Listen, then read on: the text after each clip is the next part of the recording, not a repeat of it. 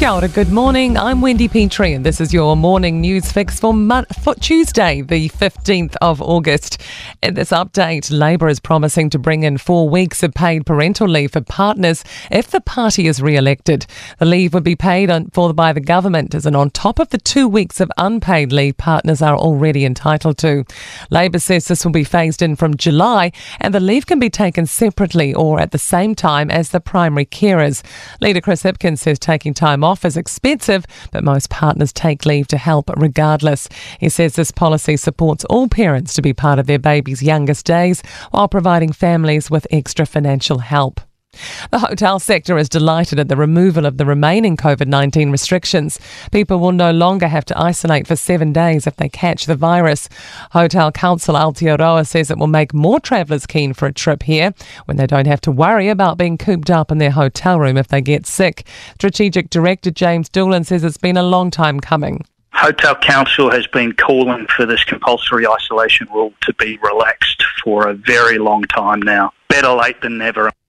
There's been a spate of fires across the country, and the far north of Cooper's Beach Bakery was set alight. There was a house fire in Rotorua. A century old building in Napier caught fire shortly after midnight. Barely 20 minutes after the fire was reported at Kiwi Keith's Backpackers Lodge in Taradale, it was razed to the ground.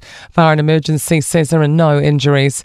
And the South Island, a large house fire was reported in Kaiapoi near Christchurch just after 10 last night. Shift manager Alex Norris says when FENZ crews arrived at the scene, it was well ablaze, so had to work hard to extinguish the flames. Also, make sure nobody was inside.